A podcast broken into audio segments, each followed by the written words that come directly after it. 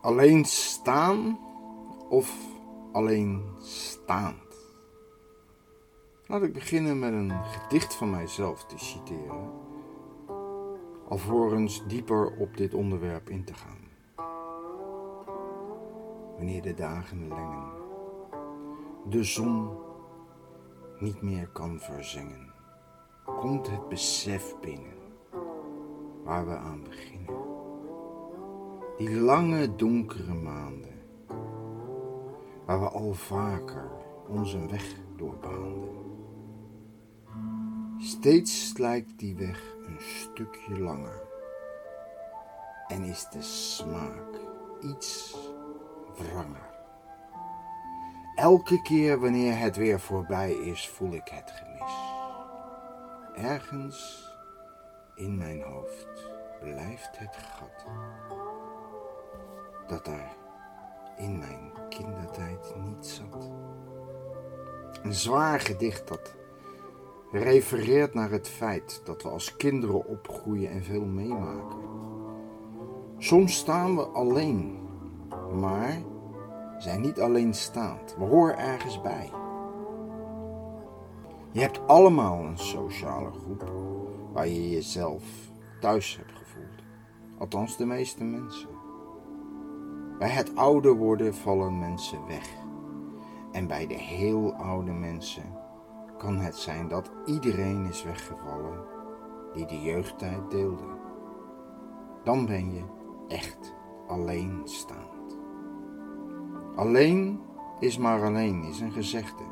En de meeste mensen gaan op zoek naar de aansluiting. Dat noodzakelijk contact dat we nodig hebben om gezond ouder te worden. Want het leven is een orkest. Wanneer je alleen speelt is het geluid misschien nog zo prachtig. Maar wanneer je speelt met andere instrumenten klinkt het iets beter, voller, completer. Het orkest groeit vaak in de jonge jaren. Worden er mensen ontslagen in de middelbare leeftijd en sluiten de deuren wanneer de harmonie verloren gaat.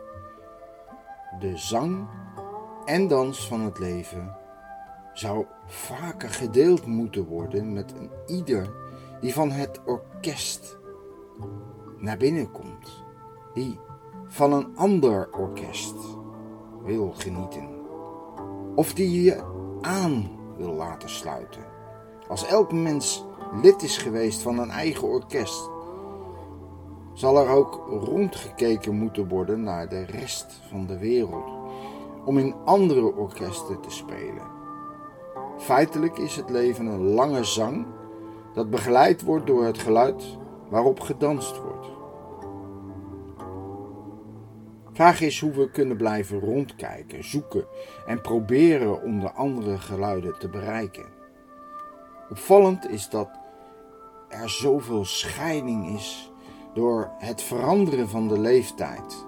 De generaties die splitsen door gebrek of onnauwkeurige communicaties.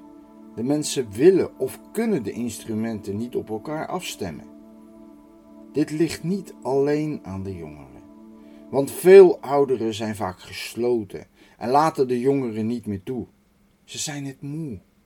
Maar jong en oud kunnen en moeten delen, uitwisselen en ondersteunen, waarbij de ouderen de plaats maken, het bankje opschuiven om de jongeren de ruimte te gunnen om te spelen.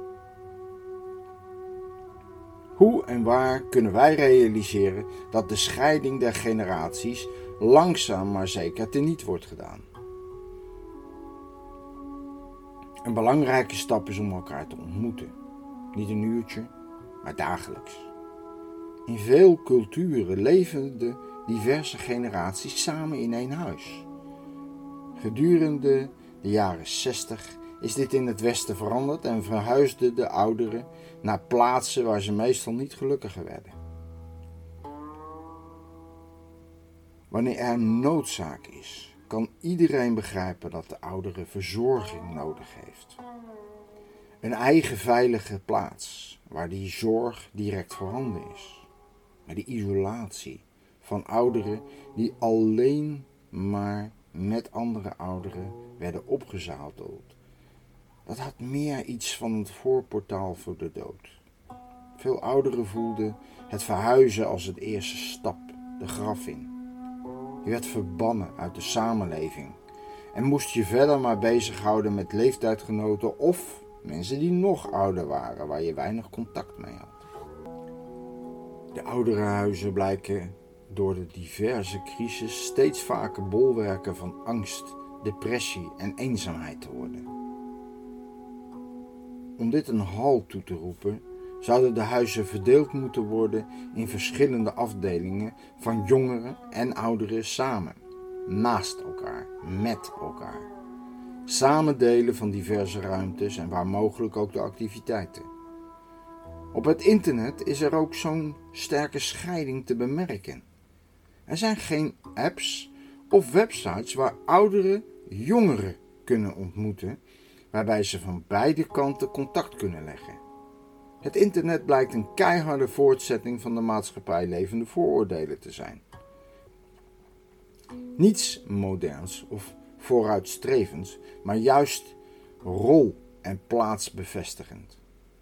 Het opzetten van een digitale ontmoetingsplaats voor jong en oud is een goede stap naar een verbeterde verhouding. Een ander punt van verandering is de leeftijdsdiscriminatie van vrouwen in relaties. Nog steeds kan een oudere vrouw geen directe en ook intieme relaties onderhouden met jongere mannen. Maar kan de oudere man wel een jongere vrouw treffen. Samen zingen en dansen, musiceren en sporten, waarbij rekening met elkaar gehouden wordt, is nog niet mogelijk, omdat het vaak het competitie-element de deelnemers in de weg staat. In mijn boek Happy Singles in China die heel hoge ogen heeft gegooid, opperde ik de mogelijkheid voor alleenstaande ouders om samen in een grote flat te gaan wonen, waarbij de zorg voor de kinderen gedeeld kan worden. Wanneer je gezamenlijk een appartementencomplex hebt, waar de meeste bewoners een eenoudergezin zijn, zullen zowel de kinderen als de ouders er voordelen bij hebben. Door met elkaar te wonen kunnen er gemeenschappelijke ruimte worden gecreëerd die gebruikt worden als kinderopvang, recreatie of sport en spel, eetgelegenheden of noem het maar was- en droogruimtes. Daar waar de plaats van ontmoeting groot is en de gemeenschap belangrijk. Het gezamenlijk gebruik van wat dan ook heeft een ontwikkeling en sociale functie voor alle bewoners en bezoekers. Iedereen leert rekening met elkaar te houden, voor elkaar iets over te hebben en begrip te tonen. Pure individualiteit. Dat voor vele mensen als het ultieme vrijheid uh, ideaal wordt gecreëerd, blijkt over het algemeen uit te monden in eenzaamheid. Binnen de genoemde leefgemeenschap heeft iedereen een eigen huis, een eigen voordeur waarachter het gezin zich terug kan trekken, maar ook is er deelname en verantwoordelijkheid naar de overige bewoners.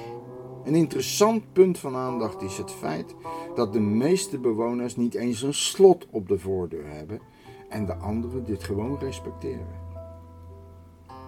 Er is geen sprake van een commune maar een leefgemeenschap van gezinnen met een eigen individualiteit in het samen zijn. Schep ik hier ideaalbeelden of schets ik de realiteit? Alles is mogelijk in het leven als je dat wilt.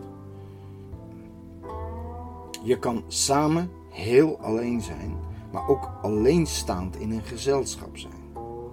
Van mensen die je kennen respecteren en ondersteunen. Vraag is: wat is wat jij in het leven zoekt?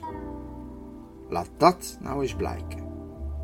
Laat hier een notitie achter, een noot of neem contact op.